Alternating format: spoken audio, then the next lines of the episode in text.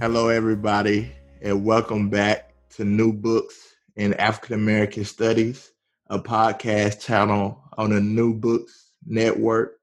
I'm Rodriguez Tolles, the host of the channel. Today, we'll be talking to Dr. Edward Robinson about his recently published book, Hard Fighting Soldiers The History of African American Churches of Christ. Dr. Edward Robinson, welcome to the show. Thank you very much. Thank you for having me. Um, Dr. Edward Robinson, I wonder if you could begin this interview by telling us a bit about yourself. Okay. Yes, my name is uh, Edward Robinson. I was born and reared in Jacksonville, Texas. That's in East Texas, some, let's say, 100 miles, 110, 20 miles east of Dallas and that's where I grew up and attended uh, public schools there from K until 12. I'm from a family of 10, um, mother and father, and uh, had I'm blessed to have uh, four sisters and five brothers. And um, one of my brothers are deceased. Both of my parents are deceased. And um, grew up in Jacksonville. And from there, I attended uh, Southwestern Christian College in Terrell, Texas, and then went on to do graduate work at Harding School of Theology, University of Illinois, and uh, earned my terminal degree in African American history from Mississippi State University. And so I have a lot of interest in American history in general, but African American history in particular. Yes, sir. Um, it also, um, Dr. said, how did you come to write Hard Fighting Soldiers, the history of African American Churches of Christ? Yes, that's a very good question. Well, uh, Churches of Christ, uh, they are uh, the Church of Christ. It's my faith tradition. That's the uh, religious uh, tradition that I grew up in in East Texas and I'm still a part of that tradition. And so, as I began to uh, grow and and explore um, academic opportunities uh, on the master's level, I began to just kind of do research on uh, prominent figures in African American uh, churches of Christ. And so it started like little by little at Harding grad, of course, uh, and and kind of even before that, Southwestern Christian College. You know, that's a, a Church of Christ school. It's a, a HBCU, and it's under the auspices. In fact, it's the only accredited uh, school that's under the leadership of African Americans in Churches of Christ. And then from that school, I went to Harding School of Theology, uh, for my master's degrees. And Harding is also a Church of Christ uh, related school. And so it was kind of a natural fit for me to kind of be interested in uh, the history of uh, my particular faith tradition. And so, uh, so here I am with this uh, new book, Hard Fighting Soldiers, a history of African American churches of Christ. But it was a long journey, a long journey. Yes, sir. Um, and also, uh, Dr. Robinson, uh, is this your what fifth book? Well, actually, this is uh book number eight. Book number eight. Yes, sir. Mm-hmm. Mm-hmm. Yes, my first book was on uh, S.R. Cassius. See, I did my dissertation at Mississippi State on uh, S. Samuel R. Cassius was a enslaved African from Prince William County, Virginia, who converted to the Stone Campbell Restoration Movement or Churches of Christ, and he became a leader in this particular fellowship. So that that project there is what laid the groundwork for what I for what I have done uh, over the years and in this uh, uh, recent book, which is basically a synthesis of what I've tried to, I've been doing over the years. And uh, my dissertation was revised uh, in 2007 and published by University of Alabama Press. And so, in, in Cassius, his learning his story, that's what kind of opened up, if you will, the floodgates for me to kind of uh, learn more and do more on African American Churches of Christ. Yes, sir. Yes, sir. And Dr. Robinson, I was looking um, at your at your tables of contents in uh, in the book, and chapter one is entitled "Brothers in Black Enslaved Africans in the Stone Campbell Movement." And and I noticed in that chapter uh, you do a lot of uh, contextualizing the history, kind of kind of giving a background of what was going on um, during the early years of the uh, Stone Campbell Campbell movement. And, and I was wondering, um, um, how did Alexander Campbell directly influence African Americans with with his Church of Christ uh, doctrine that that he espoused? Okay, yeah, that.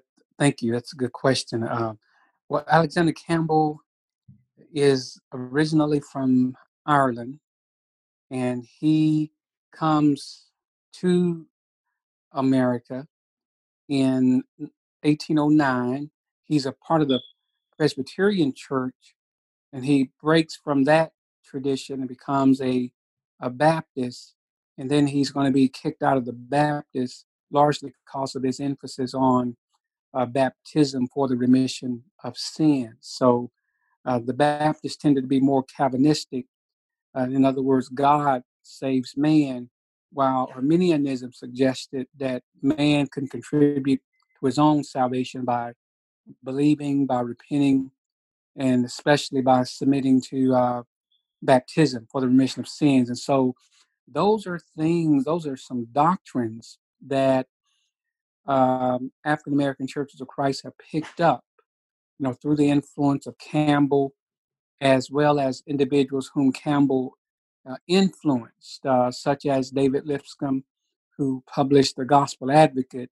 And one of the interesting things is that when uh, Marshall Keeble, uh, there I know there's a chapter in this uh, book on Marshall Keeble, and Marshall Keeble was the premier evangelist in uh, churches of Christ, really black or white, but particularly African American churches of Christ.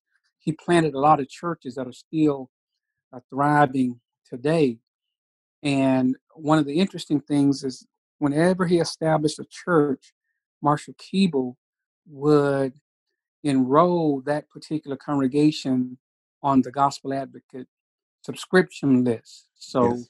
those are spiritual believers who were recently converted to the Stone Campbell tradition, they were nurtured and nourished on the teachings of the gospel advocate, which uh, placed a lot of emphasis on things that Campbell emphasized the baptism for the remission of sins, the sh- leadership structure of the church having a plurality of elders and deacons, and uh, some other things uh, like that. Mm-hmm. Yes, sir. And uh, what are some of those mother churches that that Marshall Keeble founded, or some of uh, those churches that that were uh, the first in in uh, as far as African American churches of Christ? Yes, that's a good question.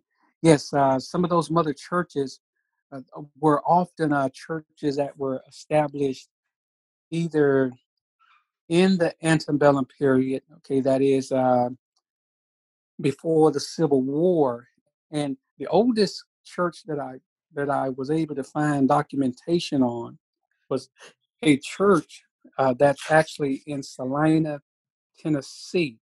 Uh, Celina, Tennessee, called the Free Hills Church of Christ, which is still an active church. It dates back to 1816. So that's the oldest known, oldest known African American churches Church of Christ that's still uh, in existence. And then you move on to like Alabama, you have churches that are in the Tuscumbia area that were established um, basically during the antebellum period or right after the antebellum period, and you see others that are springing up.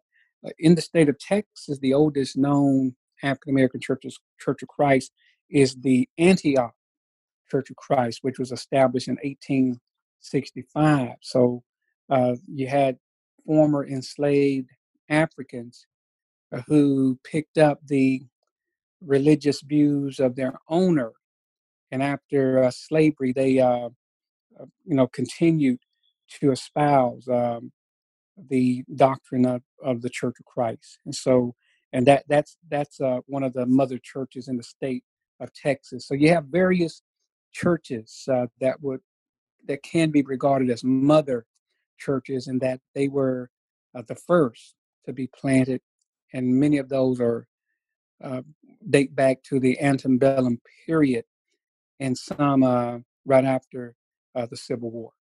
Yes, sir. And um, Dr. Robinson, I know you already mentioned um, Marshall Keeble and about mm-hmm. him uh, doing some church planting. Um, who else or or you know who else was uh, or you know could be considered founding fathers of the of the African American Churches of Christ besides Marshall Keeble? Oh yeah, uh, in fact, uh, we can even kind of go back. I do have a chapter on founding fathers, and uh, by founding fathers, I mean men who actually predated Marshall Keeble, and one in particular. Actually, there are two. Uh, gentleman by the name of S.W. Womack, who was uh, born into chattel enslavement in Middle Tennessee.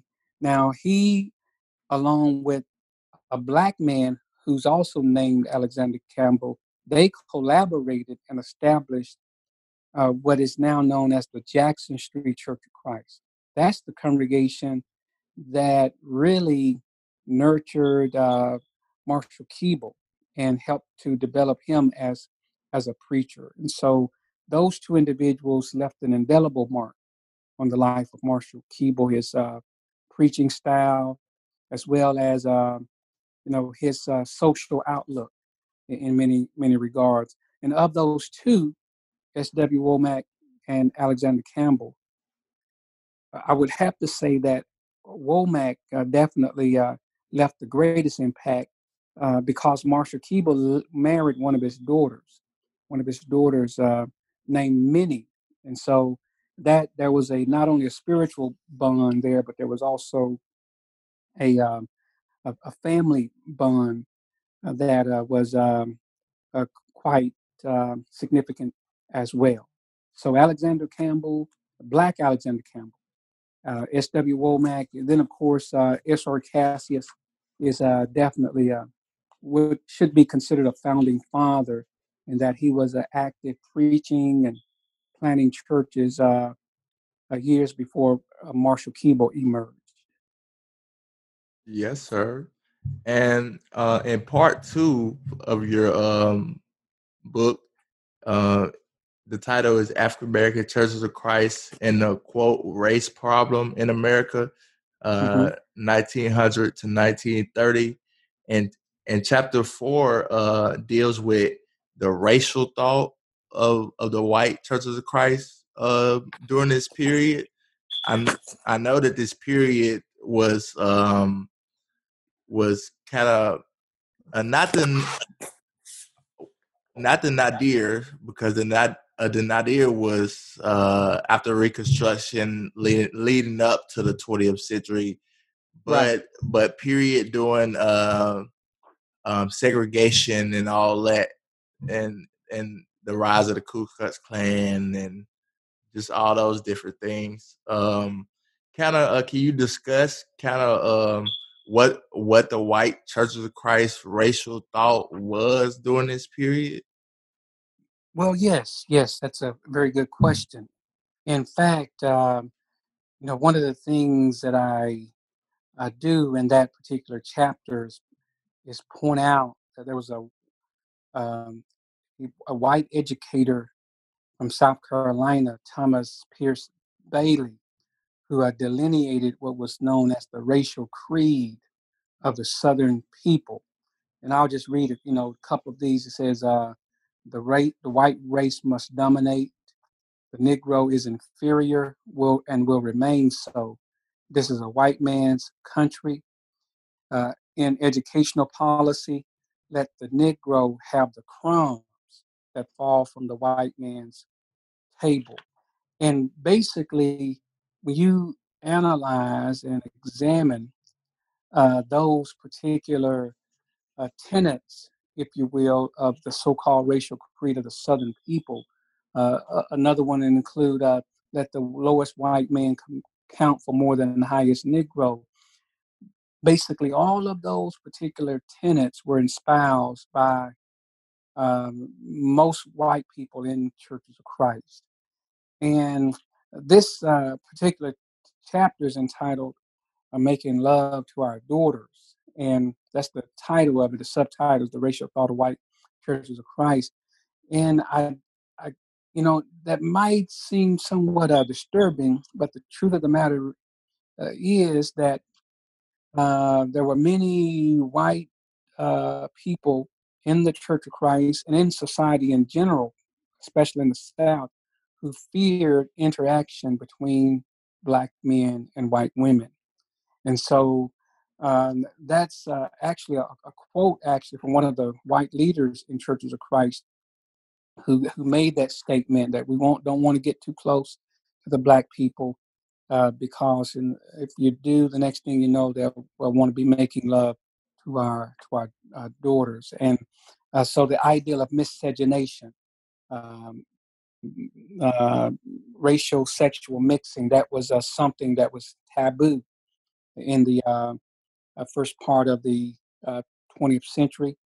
And so that affected the formation and creation of African American churches of Christ because uh, that's one of the reasons why they they would invite preachers such as Marshall Keeble in so that he could preach to the black people so that they could help establish a church but they wanted those black people to go to the black churches uh, they did not want them uh, to come to their church because of the fear of miscegenation, um, racial and sexual mixing.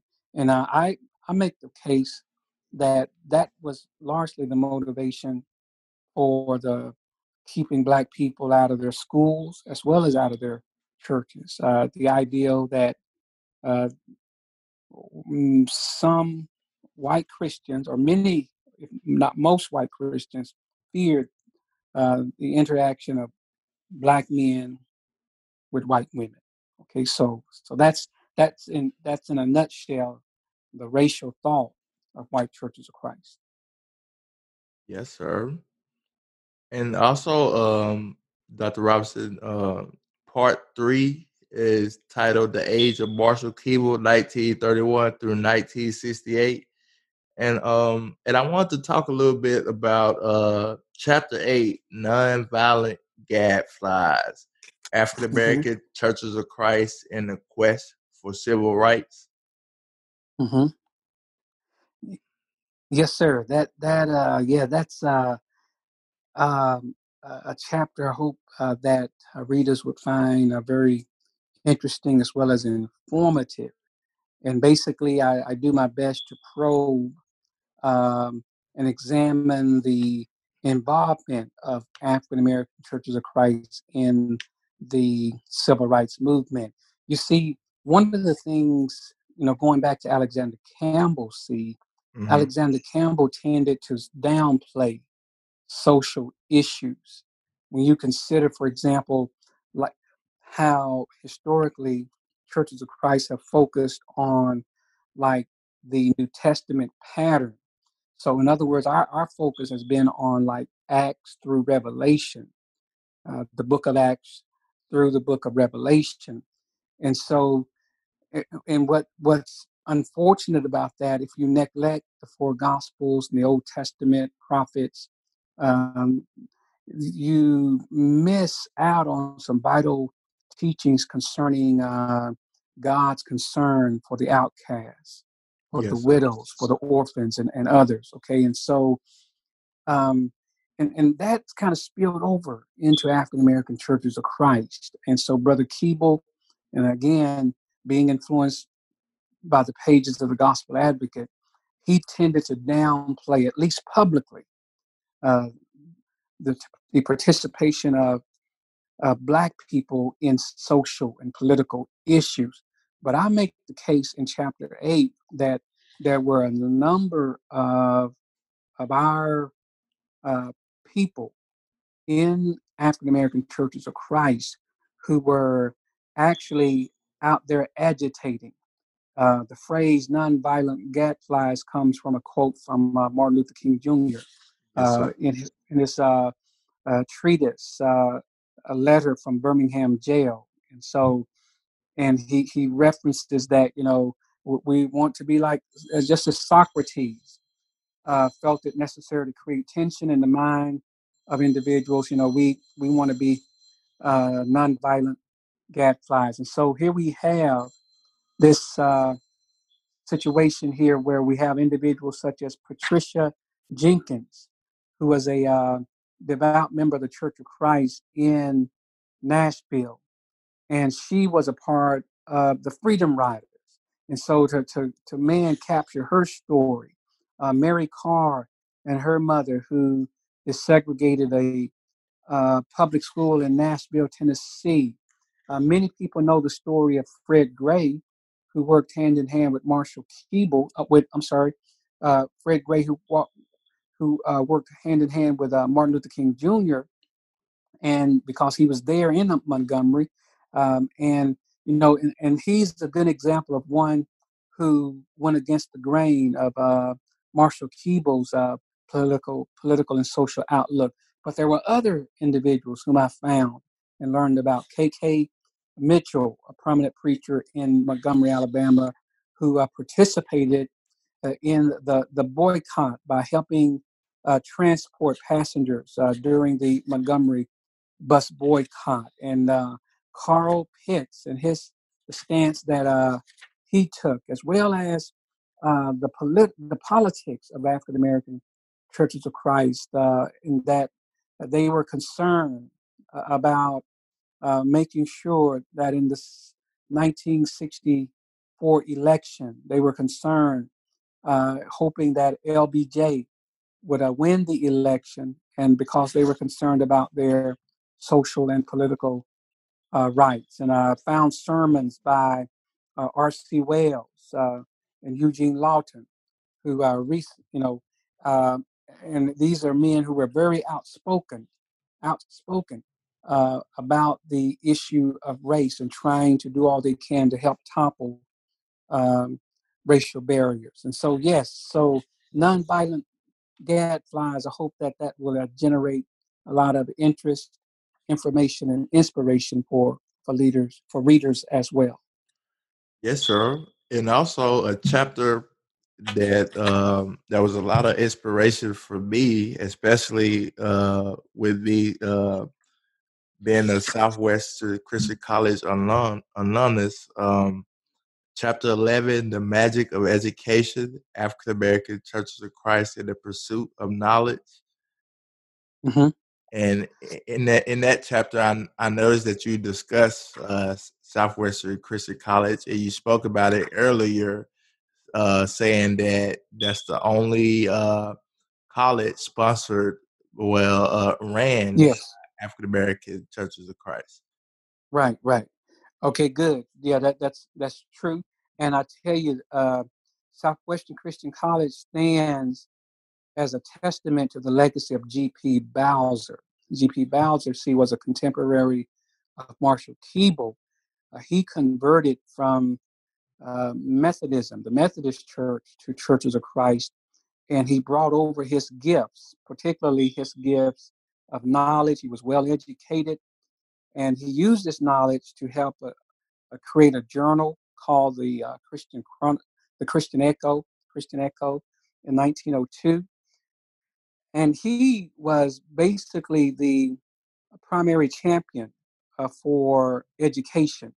Uh, he launched the uh, he launched a school, the Silver Point Christian Insti- uh, Institute in Nashville, Tennessee, out of the church building that was housed at the um, Jackson Street Church of Christ in Nashville. Then it moved out to Silver Point, and then uh, that school fizzled out. And then he will eventually launch a school, the Bowser Christian Institute, in Fort Smith, Arkansas, and that school fizzled out as well, uh, largely because of the uh, uh, context of World War II. People are on, are on the move, uh, leaving the South uh, for better opportunities, and so uh, G.P. Bowser, along with his proteges, which included R.N. Hogan, J.S. Winston, as well as G.E. Stewart and Levi Kennedy, uh, launched what is now Southwestern Christian College. It was born in 1948 in Fort Worth, uh, Texas, Southern Bible Institute, and then it moved in 1949 to uh, Terrell, Texas, where it uh, remains uh, uh, to this day. And so, yes, G.P. Bowser believed in the magic of education. He believed in giving, making sure that all Black youth black boys and girls had an opportunity to acquire an education because he believed that that could indeed make a difference uh, in their in their lives. Yes, sir. Yes, sir. Um, well, Dr. Robinson, uh, we've taken up a lot of your time, um, but I have one more question. Uh, what are you working on now? Yes, uh, right now I, there are a couple of uh, projects uh, that I uh, have tentatively ex- uh, began to explore, and they include. Uh, I'm, I'm intrigued by R.N. Hogan and a relationship that he had with a white um, journalist by the name of Jimmy Lovell. We have this. Uh, I wrote an article for a um, a book that came out uh, I believe last year, and that uh, article was published in a book. And I looked at the relationship between R.N. Hogan and Jimmy Lovell. I'm hoping that I can expand on that. That that's one of the things I have in mind. Um, you know, I, will have to do a, look, a lot more work on it, but um, um, that's one thing I'm tentatively working on, as well as um, there are some sources, there are some sources at Abilene Christian University, and they have been recorded by a gentleman, the late R. Vernon Boyd, who um, interviewed a lot of African Americans, and uh, their interviews were tr- transcribed, and and those are available. I'm, I'm um, and right now thinking and hoping to uh, do an anthology, um, collect those writings, edit them, and uh, which would allow um, African American men, African American women in churches of Christ to speak for themselves, because I do believe, and I am sure that they have a story. They have a story to tell. Uh, Dr. Robinson, that sounds like some uh, good endeavors. Um, I want to thank you for being on this show today. I really enjoyed it. Take Thank care. You Thank you for having me. God bless.